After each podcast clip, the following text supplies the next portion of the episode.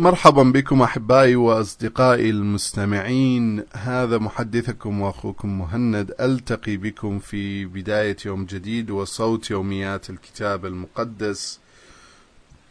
واليوم هو اليوم الرابع عشر من الشهر الثاني شهر شباط وأنا بكل محبة وشوق ألتقي بكم في هذه لإتمام هذه الرحلة. لمعرفة واكتشاف كلمة الله لحياتنا ولكي نتعلم شيئا جديدا من كلمته ومشيئته لنا في كل يوم. القراءات وكما تعرفون أربعة قراءات تستطيعون الاستماع إليها بالدخول للموقع الإلكتروني www.dailyaudiobible.com واختيار اللغة العربية وتستطيعون أيضا الإدلاء بآرائكم أو استفساراتكم على صفحتنا على الفيسبوك ديلي أوديو بايبل أرابيك وكذلك صوت يوميات الكتاب المقدس. القراءات المخصصة اليوم وابتداء من العهد القديم. أبدأ معكم القراءة الأولى ولا نزال في كتاب الخروج. قراءة اليوم ستكون من بداية الإصحاح السابع والثلاثون. وإلى نهاية الإصحاح الثامن والثلاثون فتابعوا معي. ثم صنع بصلائيل التابوت من خشب الصمت طوله ذراعان ونصف نحو متر وربع المتر وعرضه ذراع ونصف نحو خمسة وسبعين سنتيمترا وارتفاعه ذراع ونصف نحو خمسة وسبعين سنتيمترا. وغش جدرانه الداخلية والخارجية بذهب خالص وجعل له إطارا من ذهب وسبك له أربع أربع حلقات من ذهب ثبتها على قوائمه الأربع حلقتين من كل جانب وصنع عصوين من خشب الصمت غشاهما بذهب في الحلقات وأدخلهما في الحلقات المثبتة على جانبي التابوت ليحمل بهما. وصنع بصلائيل غطاء من ذهب خالص طوله ذراعان ونصف نحو متر وربع المتر وعرضه ذراع ونصف نحو خمسة, خمسة وسبعين سنتيمترا. وخرط كروبين كروبين من ذهب وأقامهما على طرفي الغطاء. فصنع كروبا واحدا على كل طرف من الغطاء مخروطين من الغطاء نفسه وقائمين على طرفيه. وكان الكروبان متو... متواجهين باسطين أجنحتهما إلى فوق يظللان بهما الغطاء ويت... ويتجهان بوجهيهما نحوه. وصنع مائدة من خشب الصمت طولها ذراعان نحو متر وعرضها ذراع نحو نصف المتر وارتفاعها ذراع ونصف نحو خمسة وسبعين سنتيمترا وغشاها بالذهب الخالص وصنع لها إطارا عاليا من الذهب وأحاطها بحافة عرضها شبر. وصنع لمحيط الحافة إطارا من الذهب وسبك لها أربع حلقات من ذهب ثبتها على زوايا قوائمها الأربع.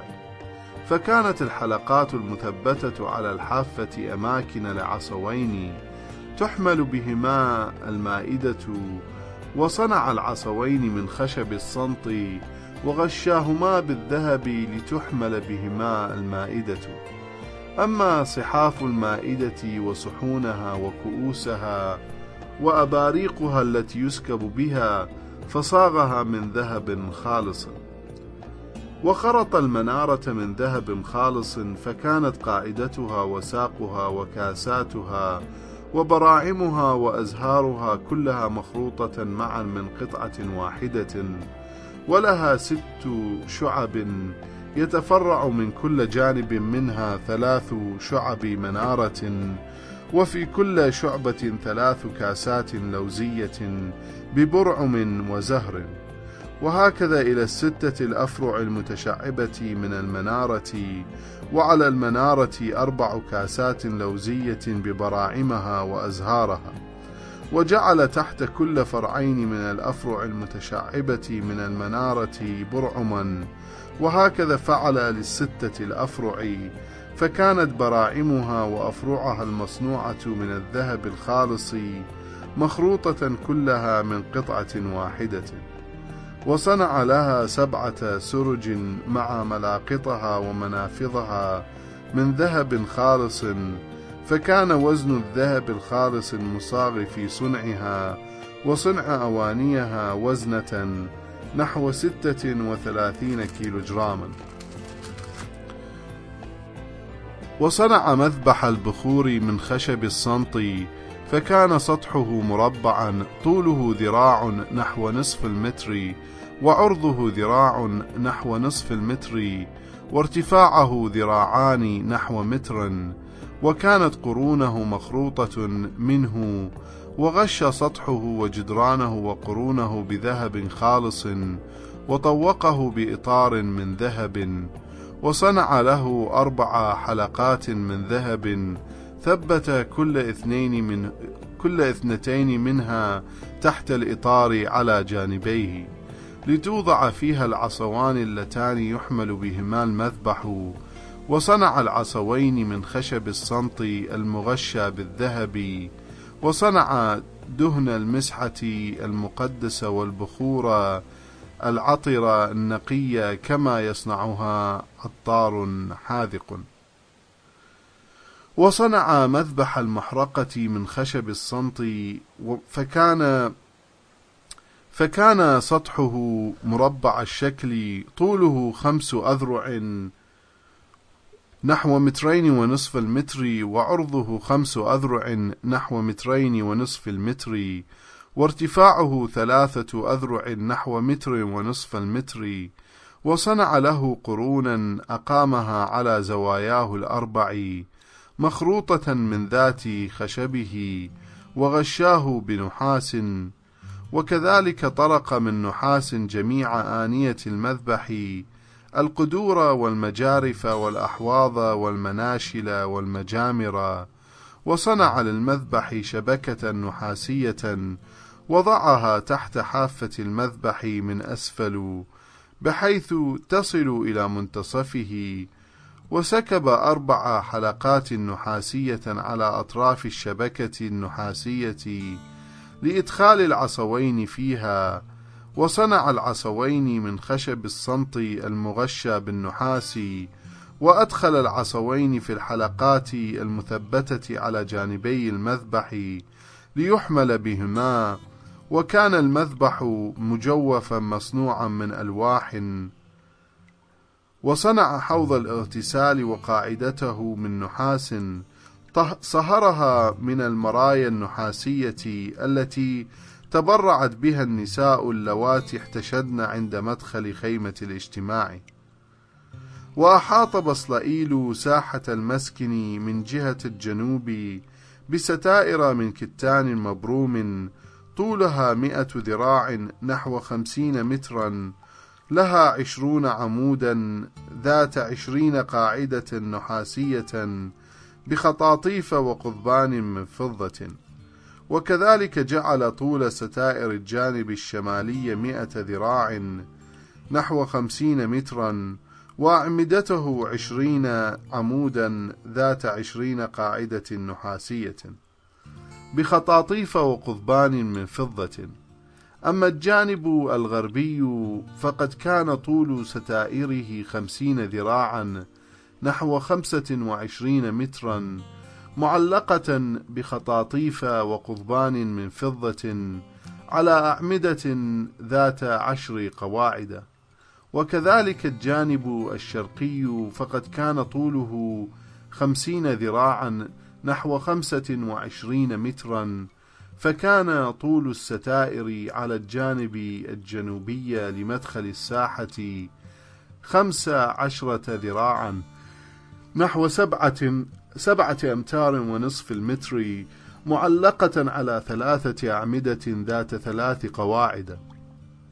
أما طول الستائر على الجانب الآخر أي الشمالي لمدخل الساحة فكان خمس عشرة ذراعا نحو سبعة أمتار ونصف المتر معلقة على ثلاثة أعمدة ذات ثلاث قواعد. وكانت جميع الستائر المحيطة بالساحة منسوجة من كتان نقي مبروم وصنع قواعد الأعمدة من نحاس.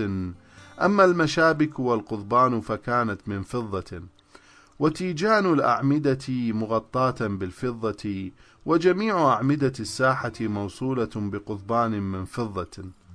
وكان عرض ستار مدخل ساحة المسكن عشرين ذراعا نحو عشرة أمتار وارتفاعه خمس أذرع نحو مترين ونصف المتر.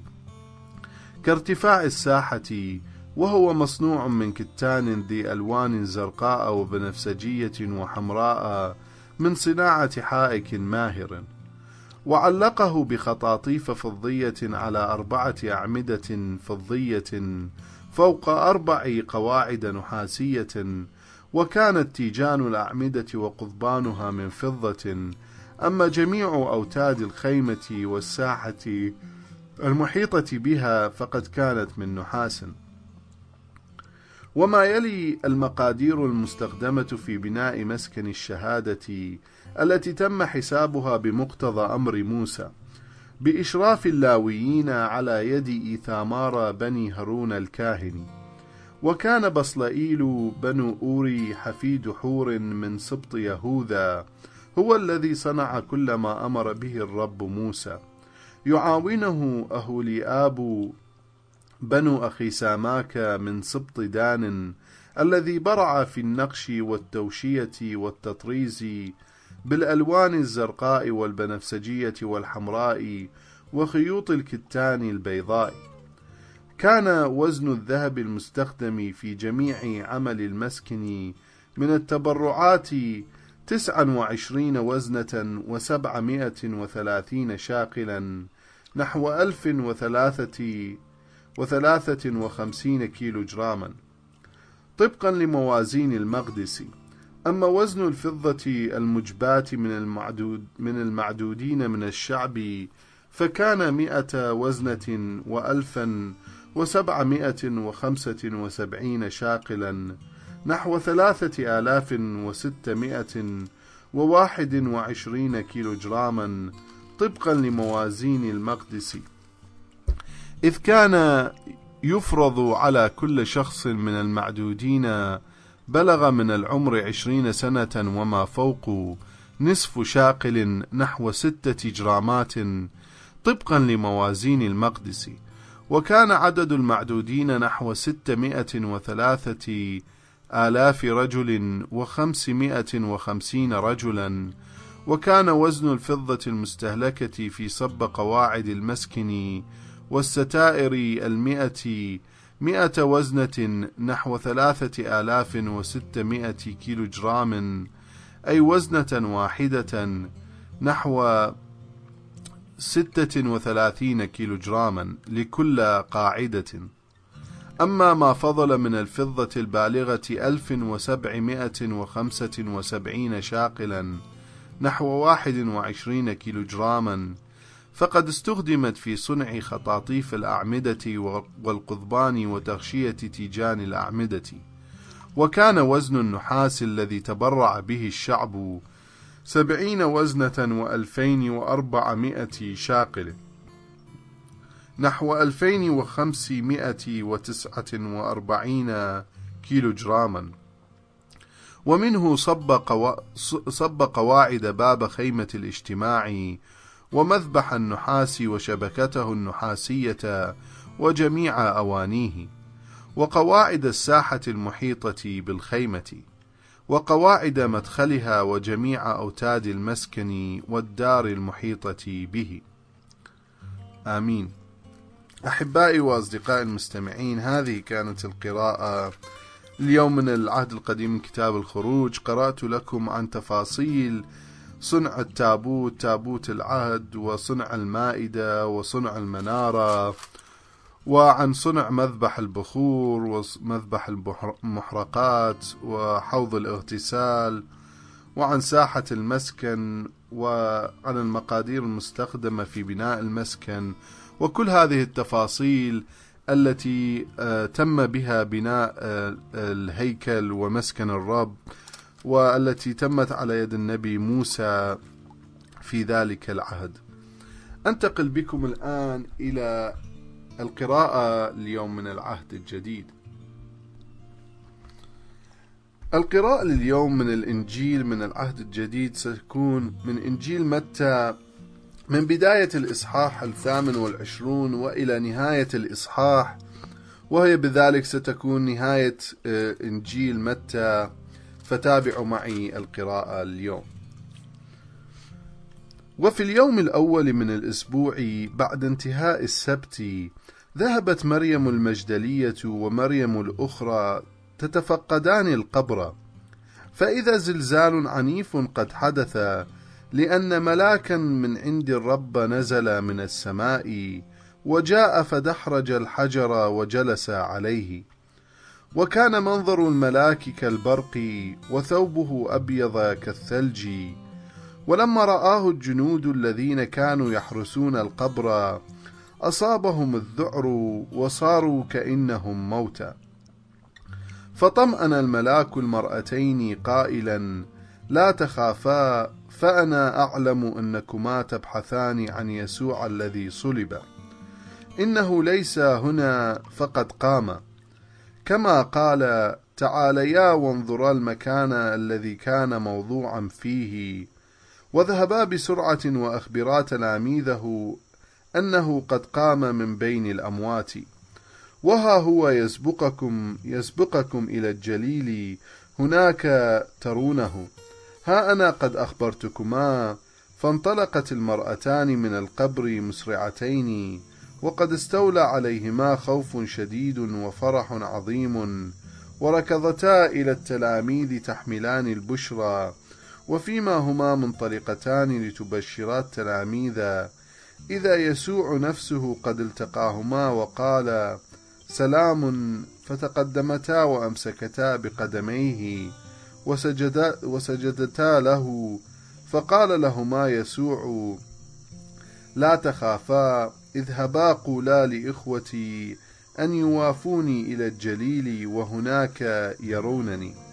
وبينما كانت المرأتان ذاهبتين إذا بعض الحراس قد ذهبوا إلى المدينة وأخبروا رؤساء الكهنة بكل ما جرى فاجتمع رؤساء الكهنة والشيوخ وتشاوروا في الأمر ثم رشوا الجنود رشوا الجنود بمال كثير وقالوا لهم قولوا إن تلاميذه جاءوا ليلا وسرقوه ونحن نائمون. فإذا بلغ الخبر الحاكم فإننا ندافع عنكم فتكونون في مأمن من أي سوء. فأخذ الجنود المال وعملوا كما لقنوا وقد انتشرت هذه الإشاعة بين اليهود إلى اليوم.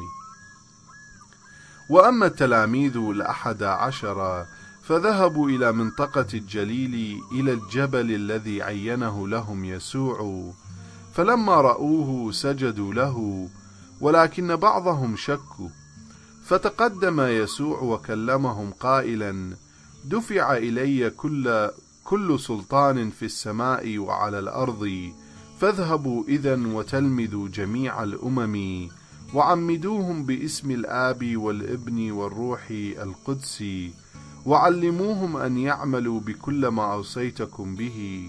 وها أنا معكم كل الأيام إلى انتهاء الزمان.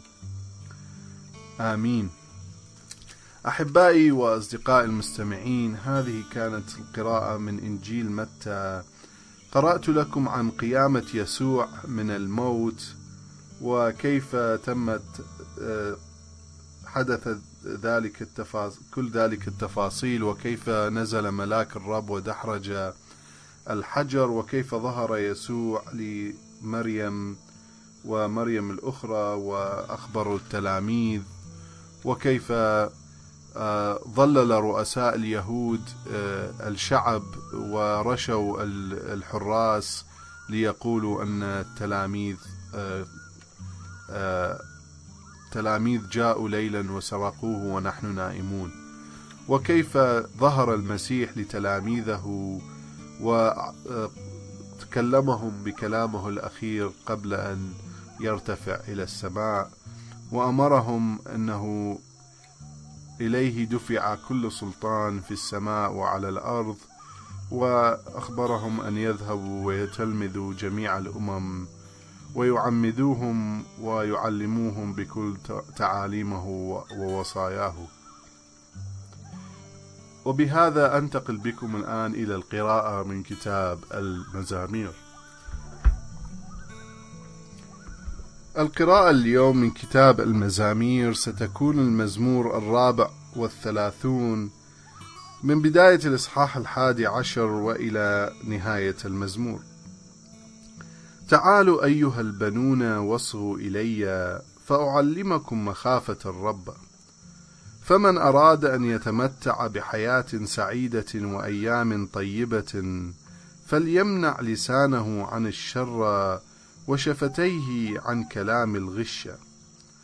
ليتحول عن الشر ويفعل الخير ليطلب السلام ويسعى للوصول إليه. لأن الرب يرعى الأبرار بعنايته ويستجيب إلى دعائهم ولكن يقف ضد الذين يعملون الشر ليستأصل من الأرض ذكرهم. يستغيث الأبرار فيسمع لهم الرب وينقذهم من جميع ضيقاتهم.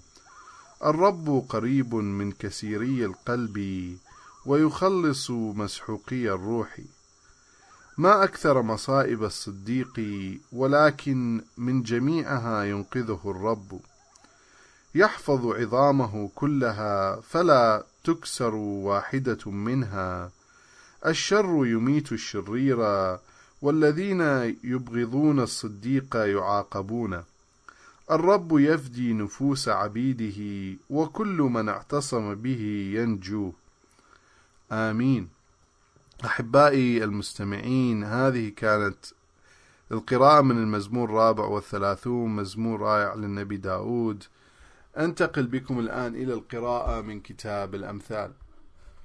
قراءة اليوم من كتاب الأمثال. ستكون من أمثال الإصحاح التاسع العدد التاسع والعاشر. اسدي الإرشاد إلى الحكيم فيضحى أوفر حكمة.